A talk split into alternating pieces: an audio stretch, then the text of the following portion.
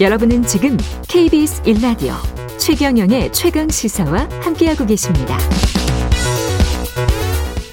네, 요소수 부족에 따른 여파 마땅한 해결 김이 보이지 않고 불편한 이용자들 사이에서는 셀프 요소수 제작부터 아예 자동차를 개조하는 방법 등까지 퍼지고 있다는데요. 인터넷에 괜찮은 건지 또 이 사태가 언제까지 이어질 건지 대림대학교 미래자동차공학부 김필수 교수님 연결돼 있습니다.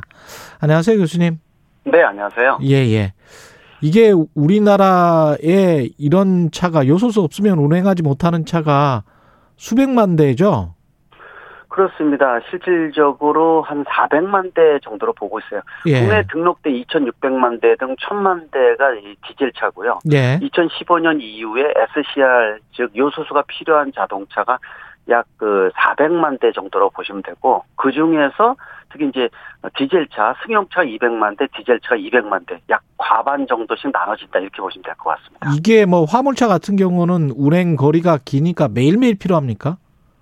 어, 그렇습니다. 상황에 따라서 얼마큼 주행하는지에 따라 틀리다고 볼 수가 있는데요. 예. 역시 이제 배기량이 크고 큰 차는 어, 요소수가 많이 들어갑니다. 이 적게는 25리터, 많게는 60리터까지 들어가고요. 아. 주행 거리는 한 300에서 400km 주행할 때마다 요소수를 주입하니까 어, 굉장히 많이 들어간다고 보시면 될 것 같아요. 이야, 그 3, 400km마다 한, 한 3, 40리터 정도는 넣어야 된다는 이야기예요? 그러면? 맞습니다. 많이 예. 들어가는 거죠. 근데 승용차 같은 경우에는 예. 1년에 한 두 번에서 세 번, 보통 이제 5천에서 만 킬로미터 사이에 어, 주입을 한다 이렇게 보시면 되는데 음. 1년에 한 15,000km 주행하는 게 일반적이거든요. 그러면 한 두 번 정도 그리고 한번 넣을 때 10리터가 한 만 원 정도였으니까 예. 어, 한 20리터에서 30리터 사이 주입이고 비용은 한 2, 3만 원 정도라고 보시면 되니까 화물차가 비교가 안 된다고 볼 수가 있습니다. 수용차는 조금만 참으면 될 것 같고 결국은 화물차, 네. 구급차, 소방차 뭐 이런 경우는 다 그렇습니까?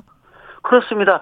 어, 상당 부분 아까 말씀드린 2015년 이후에 최신차만 해당이 된다고 볼 수가 있는데요. 예. 어, 비율이 훨씬 더 높아지고 있죠. 지금 말씀하신 소방차, 앰뷸런스나 뭐 이런 청소차 같은 경우는 최근 모델들이 많기 때문에 역시 요소수 주입이 많고 사회 기반 관련이기 때문에 일반 화물차보다 훨씬 더 중요하다고 강조할 수가 있습니다. 그러면 요소수를 지금 뭐 자체 제작하는 소위 민간요법 같은 게 인터넷에 퍼져 있다는데 뭐 소변으로 어떻게 요소수를 만들어 본다든지 뭐 이런 이게 가능해요? 불가능하다고 보시면 될 것 같아요. 불가능하다. 뭐, 예. 네, 지금 뭐 하도 없다 보니까 하도 답답해서 일명 저희가 이제 민간요법이라고 얘기를 하거든요. 예. 이런 것들이 이제 이 활용되는 것은 굉장히 문제가 있습니다. SCR이라는 장치 자체가 뭐 아시겠지만 질소 산화물을 요소수가 들어가서 질소나 물로 바꿔주는 부분들이기 때문에 장치 자체가 굉장히 민감합니다. 예. 농도나 순도를 잘 맞춰줘야 되고요. 그리고 예. 앞에 뭐 분출 장치라든지 필터 같은 것들이 민감하기 때문에 실제로 이 중국에서 들어왔던 요소도 일반 뭐 비료용 요소나 공업용 요소하고 틀리게 순도가 굉장히 높고 가격이 가장 비쌉니다. 예. 그러니까 말씀하신 민간 요법으로 해서 뭐 물을 섞는다든지 중류수만 사용한다든지 하는 것들은 어, 요소수 자체가 동작도 안 되지만은 고장을 일으키는 요인이기 때문에 개인적인 민간요법 사용하면은 SCR이 고장나거나 문제가 생기고 또 질소산물 저감 효과 자체도 거의 없다 이렇게 말씀드릴 수가 있습니다. 차를 살짝 어떻게 불법 개조하는 방법도 있다고 하던데 그것도 하면 위험하겠죠? 위험합니다. 실질적으로 예. 민간에서 트럭을 개인적으로 한 200만 원 내외를 들여서 고치는 경우가 종종 나오고 있거든요. 예. 이 그런 부분들도 실질적으로 이 차가 하드웨어적인 것도 그렇지만은 특히 소프트웨어적으로 시스템이 연결돼 있습니다. 뭐 예. 엔진하고 연동이 된다든지 하는 거기 때문에 차마다 그 시스템들이 다 틀려서 어 여기에 걸맞게끔 제대로 바꿔주지 않으면은 SCR만 작동이 안 되는 게 아니라 다른 것들도 고장을 유발시키거나 문제를 일으키기 때문에 사적으로 소프트웨어를 손을 댄다든지 해서 개조하는 것도 역시 불법이고요. 뭐 아시겠지만은 대기환경 보존법이 1년 이하의 징역 그렇죠. 또는 천만 원 이하의 벌금 굉장히 강합니다. 예. 예. 그런 측면에서 뭐 그 이런 민간요법 나오는 것도 그만큼 답답하고 구하지 못하고 절박하니까 신경 트럭 같은 경우에는 더더욱 못 구하니까 문제점이라고 보고 있는 것이죠. 그 산업용 요소수를 이게 자동차용으로 어떻게 만들 수 있는 방법은 있습니까? 어떻게 보세요? 어 지금 뭐 주관 부서에 있는 환경부에서 예. 아마 며칠 내로 이 조사가 나올 것으로 보고 있습니다. 예. 어 이것도 이제 답답하니까 요소를 그, 그 고순도 요소를 못 구하다 보니까 이 시장에 지금 들어와 있는 이 공업용 요소를 바꾸는 것도 역시 말씀드린 대로 불순물이 상당히 많거든요. 아. 이거 한번 이 방법을 걸러서 차에 직접 집어넣어서 SCR이라든지 또는 이 대기 질소산화물 저감 효과가 과연 있는지 없는지 이런 것들을 최소한 기간을 잡아서 확인하는 절차가 좀 중요하겠고요. 두 번째로는 예. 지금 들어와 있는 공업용 요소가 얼마큼 여분이 있는지가 중요합니다. 예. 하루에 사용되는 이 차량용 요소수 자체가 하루에 600톤에서 최대 800톤이라고 얘기를 하니까 예. 엄청납니다. 톤입니다. 그러니까 한 60만 리터에서 80만 리터 정도가 사용되는 부분이어서 얼마큼 고업용 요소가 여유가 있는지도 중요하다고 말씀드릴 수가 있죠. 결국은 가장 현실적인 방안은 중국에서 빨리 그 뭐랄까요 수출 규제를 푸는 수밖에 없는 거 아닙니까? 맞습니다. 그 얘기도 지금 나오고 있습니다. 예. 중국이 석탄 금지되면서 자체적으로 마련하는 요소가 적다 보니까 수출을 예. 까다롭게 하면서 거의 수출 못하게 만들었는데 중국에서 그런 반응이 나오는 것 같아요.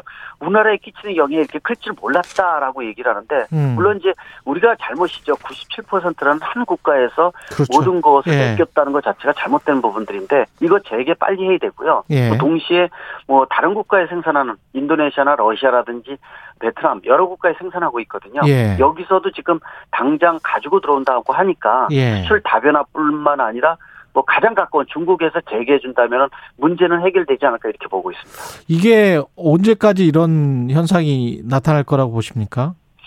지금 자체가 시간이 상당히 갈 거라는 겁니다. 벌써 예. 부족 현상이 나타나고 있고 재고 물량이 소진되고 있어서 이 물량을 채워줘야 되기 때문에요. 그리고 예. 지금 들어오는 요소가 아직 없습니다. 러시아에서 진행을 하고 있다 그러면 아. 시간이 걸리고요. 예. 또 지금 베트남에서도 200톤이 들어온다 하는 것도 얘기가 되는 거지 아직 들어온 게 아니거든요. 예. 그리고 물량 자체가 워낙 절대적으로 부족하기 때문에 그 부족한 부분들을 채워주는 게 문제다라는 측면에서 두세 달 정도는 갈 것으로 지금 보고 있고요. 예. 문제는 당장 이제 내일 쓰는 이런 차가 생기게 되면 문제니까 그 사이를 그렇죠. 얼마큼 메워주느냐가 관건으로 보고 있습니다. 두 달. 마지막 한 가지만 짧게요. 서동술님이 네. 일반 승용차에 어느 정도 남은 잔량의 증류수 혼합해서 잔량 늘려주면 이거는 괜찮습니까? 뭐. 안 됩니다. 그것도 검증된 부분이 아니고요. 센서가 예. 있기 때문에 예. SCR 고장은 물론이고 음. 질소 산업의 저감 효과도 거의 없을 수도 있기 때문에 이것도 예. 일종의 민간 요법이라고 말씀드릴 수가 있습니다. 알겠습니다. 고맙습니다. 지금까지 네, 대림대학교 네, 미래자동차공학부 김필수 교수였습니다. 고맙습니다. 네, 감사합니다. 3617님 굴삭기 기사인데요. 제가 운전하는 굴삭기 30톤짜리 경우에 하루에 10리터? 101리터? 10리터? 야, 10리터짜리 하나가 소비된다고 하네요. 예. 감사하고요. 11월 9일 화요일 KBS 일라디오 최경련의 최강 시사였습니다. 고맙습니다.